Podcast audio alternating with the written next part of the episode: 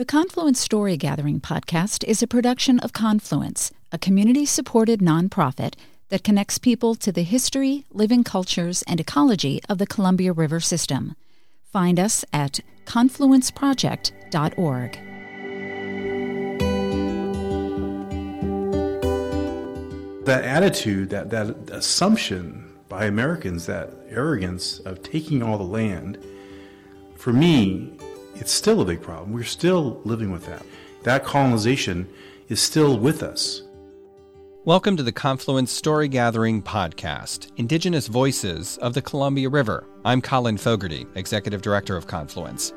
Story gathering has two meanings we gather together and we gather stories, in this case, stories from a Native perspective. In this episode, we're going to hear from anthropologist and historian David Lewis, who is an enrolled member of the Confederated Tribes of Grand Ronde. He was one of several Native thinkers and leaders who spoke at a Confluence story gathering at Washington State University in Vancouver, Washington. David is going to introduce himself and provide some historical context for Northwest tribes negotiating treaties with the U.S. government. He also shares how tribes like the Grand Ronde are still trying to protect rights that weren't guaranteed in those treaties. Here's David. Hi, I'm David Lewis, and I'm um, a member of the Grand Ronde tribe. So I have um, ancestry with the Santiam Kalapuyans, the Chinookans from this area, and Takelma people from Southern Oregon. So what I do is I, I pretty much research and write histories of our tribes. I do say tribes in a plural because something like 27 to 35 tribes came to Grand Ronde in 1856. And so it is a pretty complex history that we're looking at uh, that involves many different peoples and at least seven treaties. I guess um, what really is interesting to me is is the sort of attitude of the settlers, resettlers into in simply taking all the land without regard to the previous ownership of the of native peoples, taking all the fishing sites, taking everything, and leaving nothing for Native peoples. And it wasn't like Native peoples didn't want them there.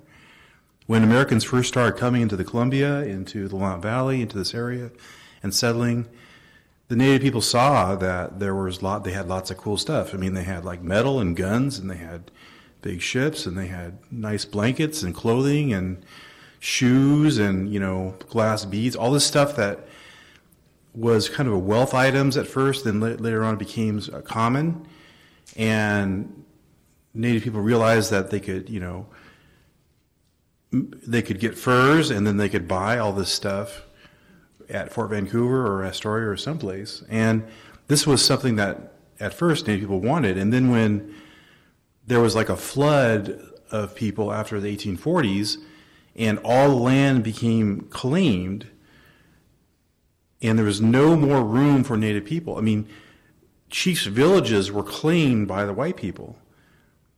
And even though there were a few people, settlers who knew the problem, who said, this is a big problem, we need to um, do something for the tribes because they, you know, they're, they're basically getting claimed out for their, their own homes. Uh, Indian agents and federal agents refused to do anything about that. In fact, they fired the people that raised that, that, that as a problem. And and so that attitude, that, that assumption by Americans, that arrogance of taking all the land, is really a big, for me, it's still a big problem. We're still living with that. We're still, that colonization is still with us. We're still dealing with all that stuff because we lost so much resources, so much land, so many rights, and there was no avenue for getting anything back. Native people were not allowed to go in court not allowed to testify in court. So you couldn't go to the local district court for the United States and, and ask for that stuff back or sue somebody to get your land back. It, it rarely ever happened. There was one case where it did happen in Oregon, but in places like Southern Oregon, it didn't happen. There was no avenue for any kind of legal redress. It's just that the Native people just lost everything, and they were forced to really sign treaties or they would have no value for what their ownership of the land was before. And that's, that's really the sort of context of everything happening. I think if tribes had been exposed in sort of a more gradual way to, to Americans, and been respected somewhat in terms of their rights, we would see a totally different area today than we see today, where tribes are still tr- struggling for restoration, for getting their land and rights back, places where they've they see them as spiritual places. I mean, Celilo Falls is a spiritual place. Willamette Falls is a spiritual place. These are places where people have been using the resources for 10,000 years or more. And I think it's important to think about these things, that, that attitude. For Grand Ronde, I mean, there's this misconception that, that we don't have treaty rights in the Columbia. I know a lot, there's been a lot of that in the news about this notion of treaty tribes as opposed to non treaty tribes. But we do have a treaty on the Columbia, the Willamette Valley Treaty, and it involved uh, peoples from uh, the Cascades all the way up to the Skilloot area and everybody in between. And that included all the Kalapuyans and Molalla people from the Willamette Valley, which is all part of the sort of larger Columbia River trade network that was working at the time. And and it's really important to understand that that even though treaties tended to try to give Indians things that they already had, essentially, that we already had land, we already had homelands, we already had rights to fishing and hunting and everything else, and it was assumed by settlers and resettlers that we had didn't really have those things because the U.S. government claimed all our land, so they're giving it to us in a sense. Even our treaty, like the Willamette Valley Treaty, didn't mention those rights in there does not mention uh, things like we have fishing rights and we have hunting rights. It also doesn't say that we take that away from you too. So there are there is this question in in Indian law about whether Indian rights are fishing and hunting and gathering are given through treaties or perhaps they're taken away by treaties and then given back by treaties or do treaties that don't mention those rights take that, that away at all?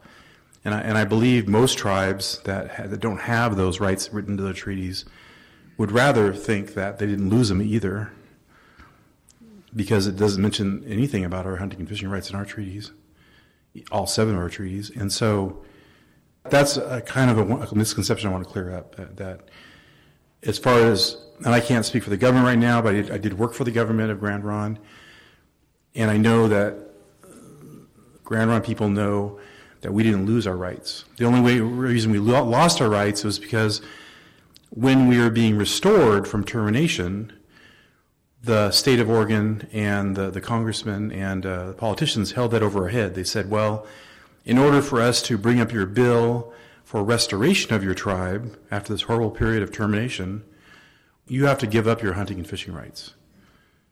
And so that was, to my mind, wrongly played. I mean, that should never have happened. And I think that today, if tribes were to go, be restored, that would not happen. But we have to we have to live with that right now. And so, I know tribes like Siletz and Grand Ronde that have that as part of their restoration. They had to give up these rights as part of the restoration. Are working towards re- restoring rights for hunting and fishing because it's actually part of our identity. That was anthropologist and Grand Ronde historian David Lewis speaking at a Confluence story gathering in Vancouver, Washington.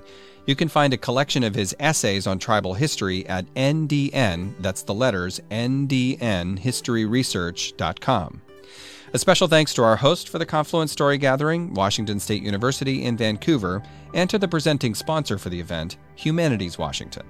To find out more about Confluence and our five completed sites along the Columbia River system, be sure to check out our website, confluenceproject.org. Remember, Confluence is a community supported nonprofit. We can only do this work because of the generous support from the Friends of Confluence. That's you. Join us today. Thanks for listening to the Confluence Story Gathering podcast. For more episodes, visit confluenceproject.org or wherever you get your podcasts.